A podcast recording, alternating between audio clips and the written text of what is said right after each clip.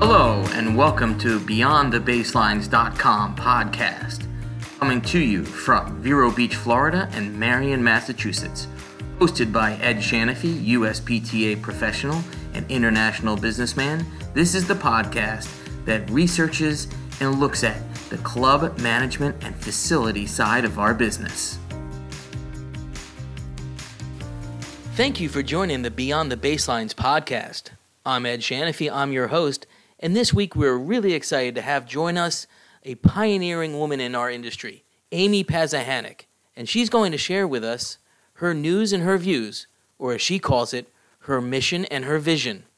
She made a deal with herself that she would start an academy by the age of 26, and by Jove, she's done it. She now manages over four public facilities, with more to come, 70 tennis courts, 10 city championships, and more than 30 pickleball courts. She's a true pioneer in our industry.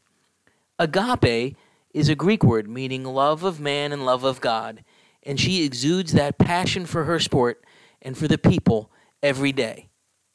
Now, without further ado, here's Amy. Well, thanks for joining us here at uh, Beyond the Baselines podcast. And this week, I'm really excited to have on with us Amy Pazahanik.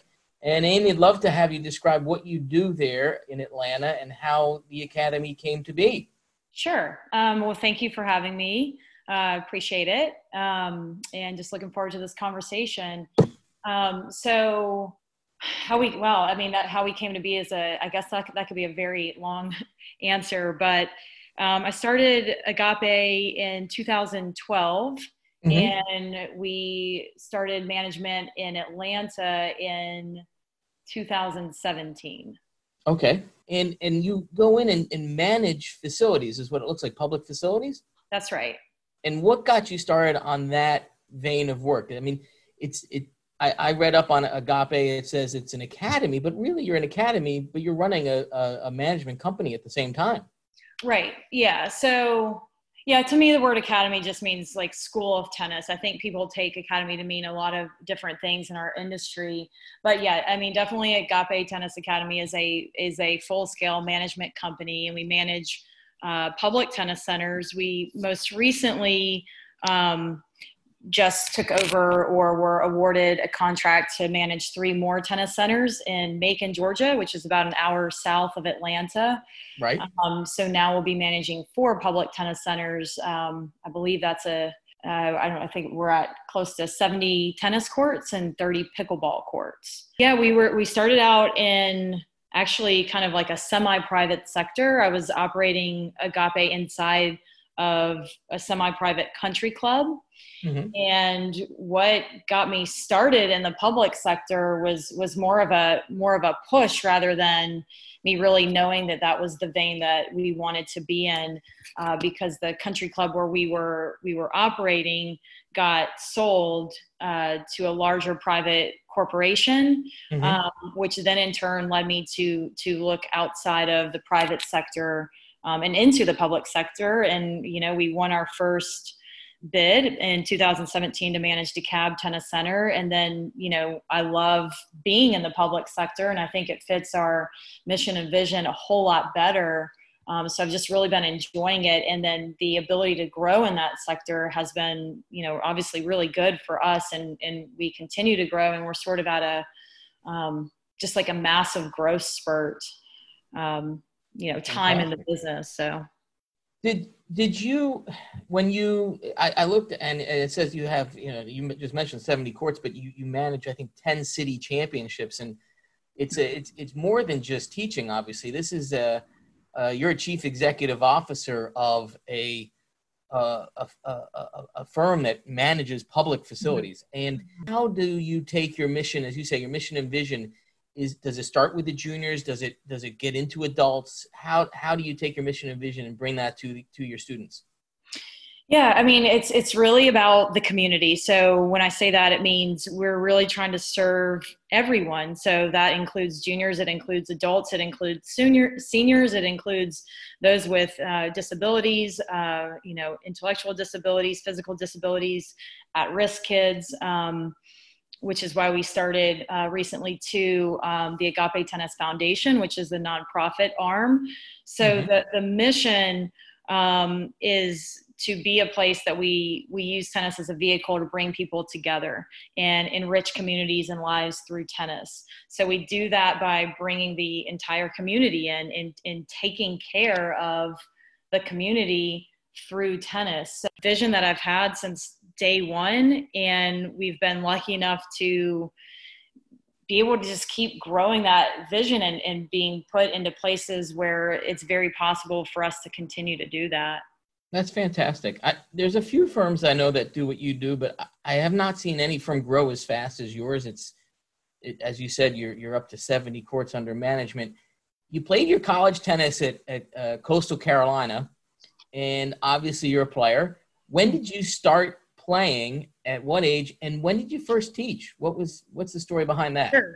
I'm gonna can i can i go back to just one little, sure. little comment? Because i think it's funny. Um you know i think it's just you know this is just a side note but i think it's really interesting about growth when you know like to to your comment when you say man it, it looks like you guys are growing so fast and and we are but at the same time I, I always laugh internally because to me it feels like i've been working on growing for you know 15 years you know? So to me it feels like man the, the, the growth is very gradual. It's it's always moving forward but it also feels like it's long. And i think um, what people see is because we've been working so hard and doing so many things consistently over the course of you know 10 years time that all of a sudden you do hit that point where everything just goes off at the same time. And so i think to the outside it looks like boom you know like these people just came out of nowhere but what it really feels like to me is that we've been doing this consistent, repetitive behavior over and over and over for years. Anyway. Well, no, and let me let me follow up on that. Um, I, I was in marketing long before I was in tennis, and what you do as a chief executive officer is is pitch your business and maybe it takes time I, am sure it does absolutely yeah and you get better as you go through each pitch so take us through a little bit of how you pitch you obviously have to go to uh, uh, a parks and recs department or um, the government uh, administration and and pitch for you to run these facilities. How, take us through that step. How does that work? I don't know if it's it's it's the pitch or just the fact that it's the the consistency of the branding and of who we are over time. I mean, eh, you know, to go back to your original question, I started coaching tennis I think when I was like 16 years old. So I think it's a consistent message, a consistent brand. And I think over time, people realize we're staying true to who we are. We're staying true to our core values. We're staying true to who we are from our origins. And I think when you do that over, over, you know, over the longevity, things just happen. And I think most people don't stick to things long enough or they're not disciplined long enough. But we've been having that consistent messaging, you know, social media, just doing all those right things. It's just like training as an athlete over time when you've been working that hard you know all of a sudden you know you know how it is. Somebody will come up in the us open or wimbledon that we didn't know of and they're just like kicking butt. And we're like where did they come from? Um, and so i think it's that same same concept there. Um, and yeah of course you hone your skills you get better you learn different things over time. I think that the key is that just never never never stop growing and learning and you know challenging myself and disciplining myself and then getting more and more people to buy into that vision, which then helps you go 10 times faster because you have more, more human power.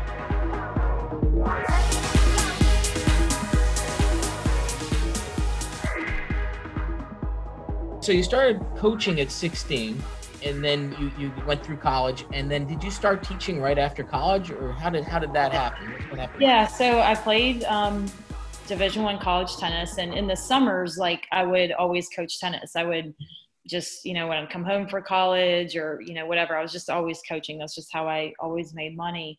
Um, and then i got a degree in sports management. Mm-hmm. and yeah like right as soon as i i mean i got a job while i was still in college uh, one of the clubs i was teaching summer camps hired me full time so I started coaching straight out of school. And my first boss was a really good first boss for me, I guess, first and only boss, really, um, because she taught me a lot about business. so you know and, and, it was always my goal to have my own tennis academy by the time i was 26 and that was my goal and and that's what that's what happened but she took she spent a lot of time with me showing me the business side of it and i think right. that that's just a very different thing um, you know for athletes i spent a lot of time focused on on the business side of it not just coaching I, I, I'm, I have so many follow ups to that question because part of the podcast series that we're doing is looking at women in our industry and why there aren't more. And here you are, and you you reached your goal of owning an academy by the age of 26, but you were mentored by a female, mm-hmm. and that female brought you in through the industry by, as you just said, by showing you the business side mm-hmm. of of of that business. And what I'm trying to find out, and, and I think everyone wants to know, is was it easier to be mentored maybe by a female as you are a female? Was that a part of, do you ever think about that? Would it have been different if it had been a male director at that time?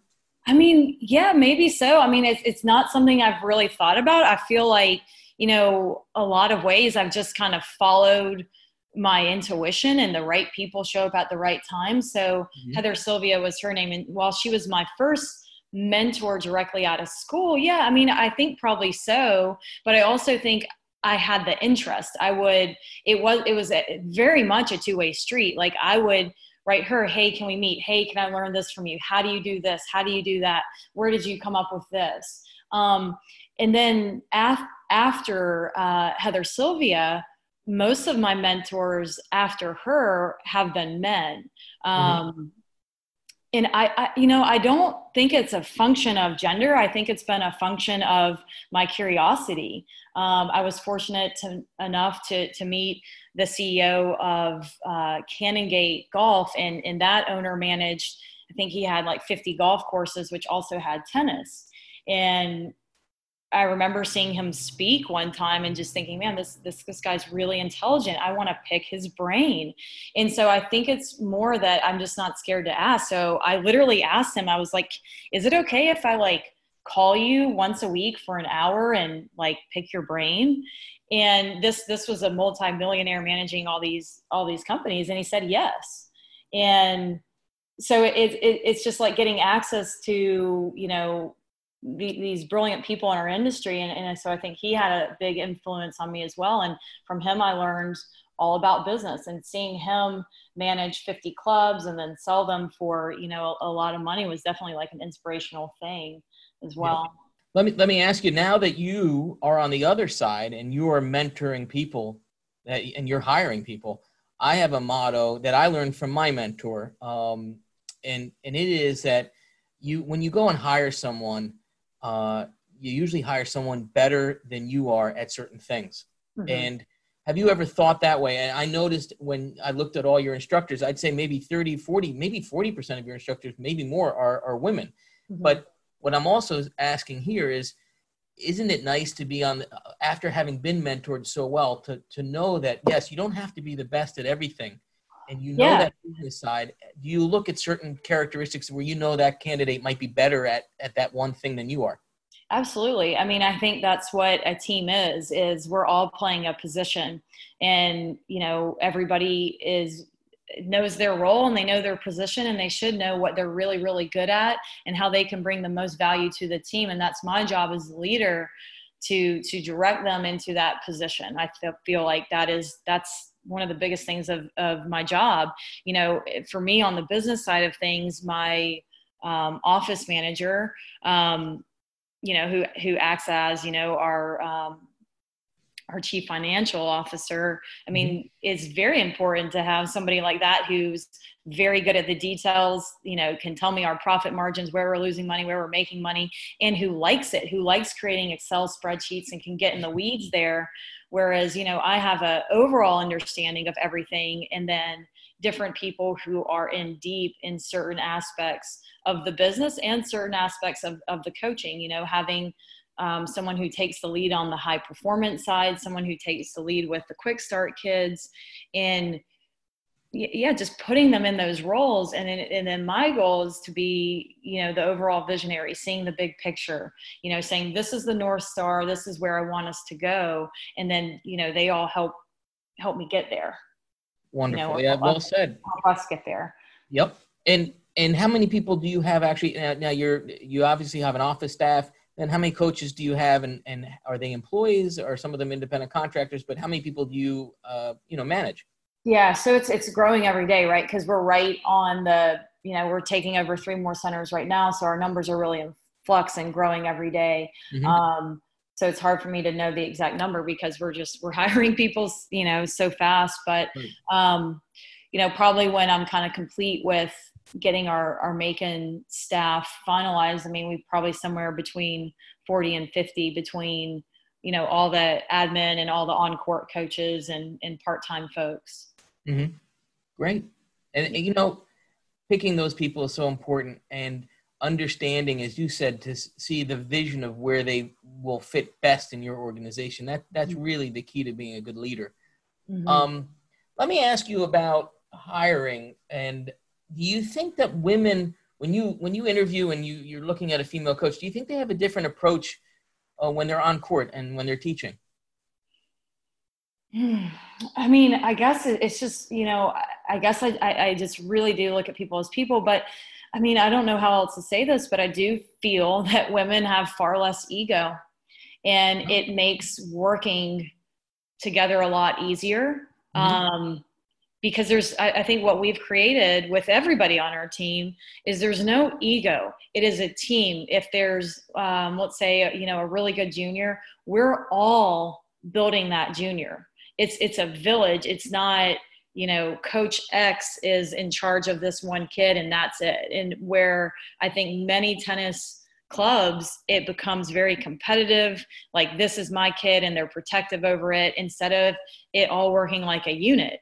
And I think of the tennis academy like a village. That kid is ours to develop. And if if if a player can get the best aspects from myself and five of our other coaches that kid is going to be far better well rounded and i think learn more than just being under the direction of one coach now you might have one coach that's just just building that kid's technique because that's probably fairly important. But then if I'm the best at the mental side of the game, why wouldn't I then be the kid's mental coach and then the kid have uh, someone who's really good for his or her fitness? Uh, and and that's how I see it. I think we should all be working together to build the people that we're coaching rather than one coach. Uh, try to you know take over and, and feel like it's their kid kind of thing if that makes sense. Yeah and and obviously i i found in in my experience that some coaches are better at at, at absolutely. who who who don't want to who who who aren't thinking of becoming a professional player. And they mm-hmm. they love that that group. Then you have the high performance coaches that want those driven kids where you know so it, you have a different um different feel to, to, to, coaching those yeah and i mean what i see is like there's some coaches that we have on our staff that are really really good at coaching the strategy and you know developing point construction and some are better at at the technical part of the game. And and you know i think i'm really really good at the emotional and mental part of the game. Mm-hmm. so for, you know so that's where i think it's really cool if you can create an environment where people are all, are all open to working together. In my opinion that's far better for the people and for the kids um, to do it that way. And and i think so few clubs create that culture where that really happens. And i think it's unfortunate because i think that's what's best for the for the people.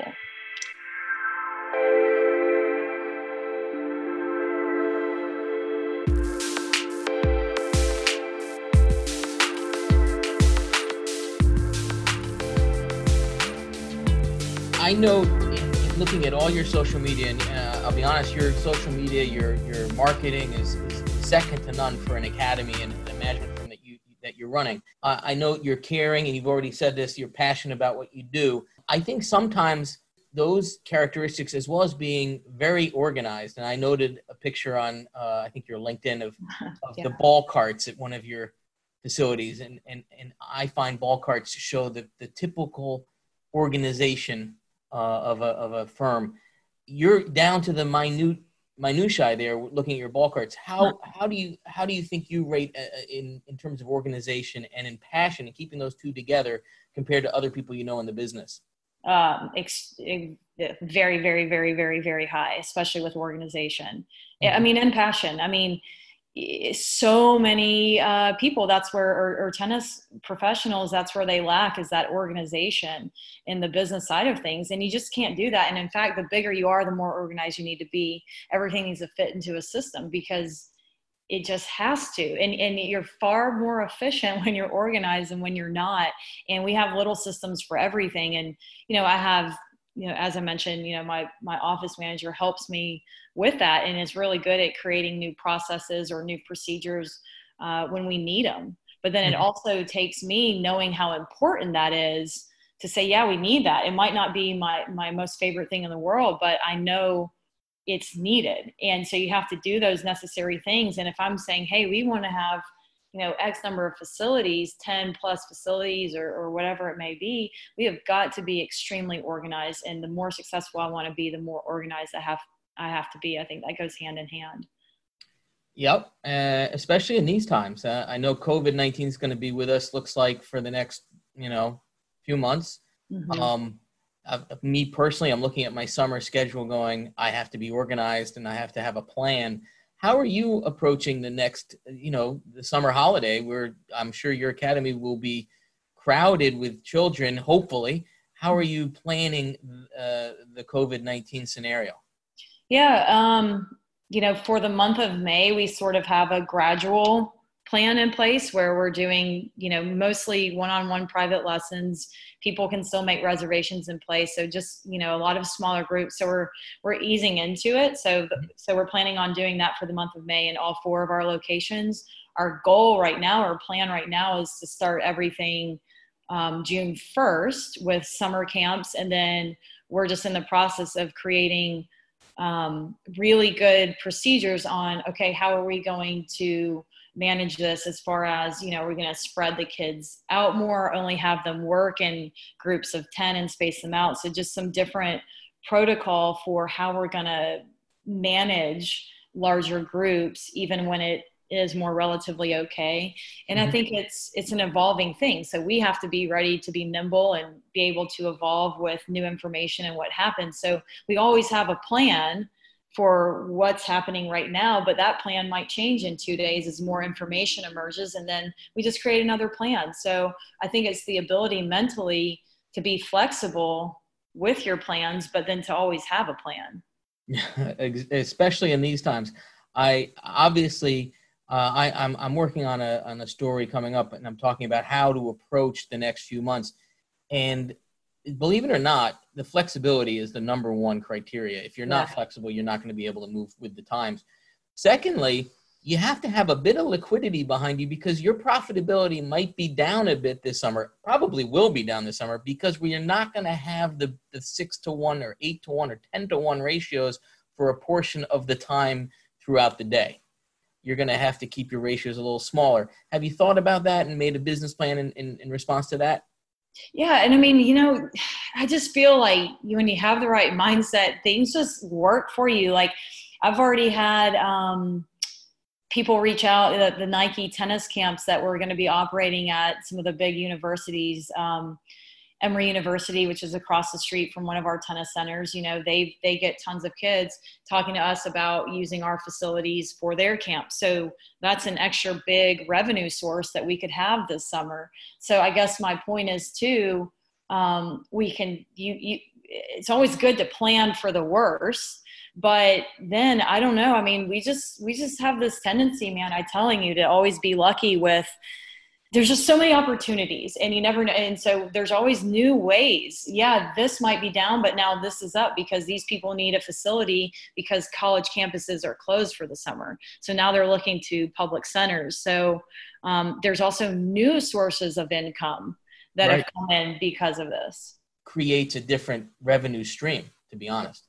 Yeah. Um, you're obviously growing the, the academy the management firm. You're a, a woman. Have you have you ever experienced anything because you're a woman that you thought was unfair? Obviously you're doing very well. People have helped you but has there been something on the other side that has held you back because um, man well yeah yeah yeah. I mean i feel like there's been um, you know, it, it's hard to say too. You know, it's hard to say is it because I'm a woman or not, and um, it's just a tough question. I see. I, I think I think both. I mean, I think maybe there's been some advantages of being a woman, and then I think there's some disadvantages. Um, it, I guess I try not to focus on that too much right. and focus more on the market's the market. Sometimes I've felt like, yeah, I've had to work harder to get in the position I'm in because I'm a female. Mm-hmm. But then at the same time, I, I, I also believe just straight up, there's a certain point when if you're good, you're good, and it doesn't matter what you are and i have a tendency to focus more on that and just be be better be the best you can and the market's not going to care right uh, mar- you know at some point when you are just good it doesn't matter what you look like or where you came from or if you're a female and I, you know you look like you're 12 years old i mean it, it, whatever you know right. if you're good you're good and it'll start to speak for itself but i do think there's definitely things you have to overcome i think as a woman um, I do. I, I, feel like there's. It's like you have to. You have to be held. You're held to a higher standard. Um, you know, if you are too aggressive, then you're looked at a certain way. If you're too emotional, then you're looked at a certain way. Where I do feel that men have a little bit more freedom to make more mistakes and right. it be more overlooked than a woman. I, I do think that is true. I think women are judged harder um, in the business world. I understand, and I I agree. I, I I'm always wondering, you know, if if I could get a picture of a bank manager. Say you walk into a new bank and say, "I'd like to open up my business accounts here," and you show them what you've done in the last six months, or her, the bank manager, and I'd love to have a picture of their face. You know, those yeah. are the those are the things I I I, I kind of wonder about and and think for for a person in your position where you're where you're growing so fast yeah i mean i think one thing that's a little bit this is like a weird way to say it but um, i think we're i'm under, underestimated all the time mm-hmm. um, which can be good and bad it's good in the sense that because we're underestimated and then we just come out of nowhere and kick butt it's kind of fun because right. i know you know our strength or my strength um, but i do think we're underestimated a lot and people don't realize um, again over time when you keep doing what you're doing it, it just can't be stopped. But it also can be motivating when you're when you're underestimated. It kind of gives you or it's given me sometimes a little bit of an extra edge. Yes. And you know what? Yeah like sometimes i get an attitude but in, in a good sense you know what i mean? Like a motivating sense. I don't let it it, it does the opposite for me. It doesn't, it, it, it makes me want to go harder, not, oh, well, I, I guess I should just stop because it's annoying, because it's not right. And it shouldn't be based on, um, yeah, you know, gender or anything like that. So you rise to the challenge.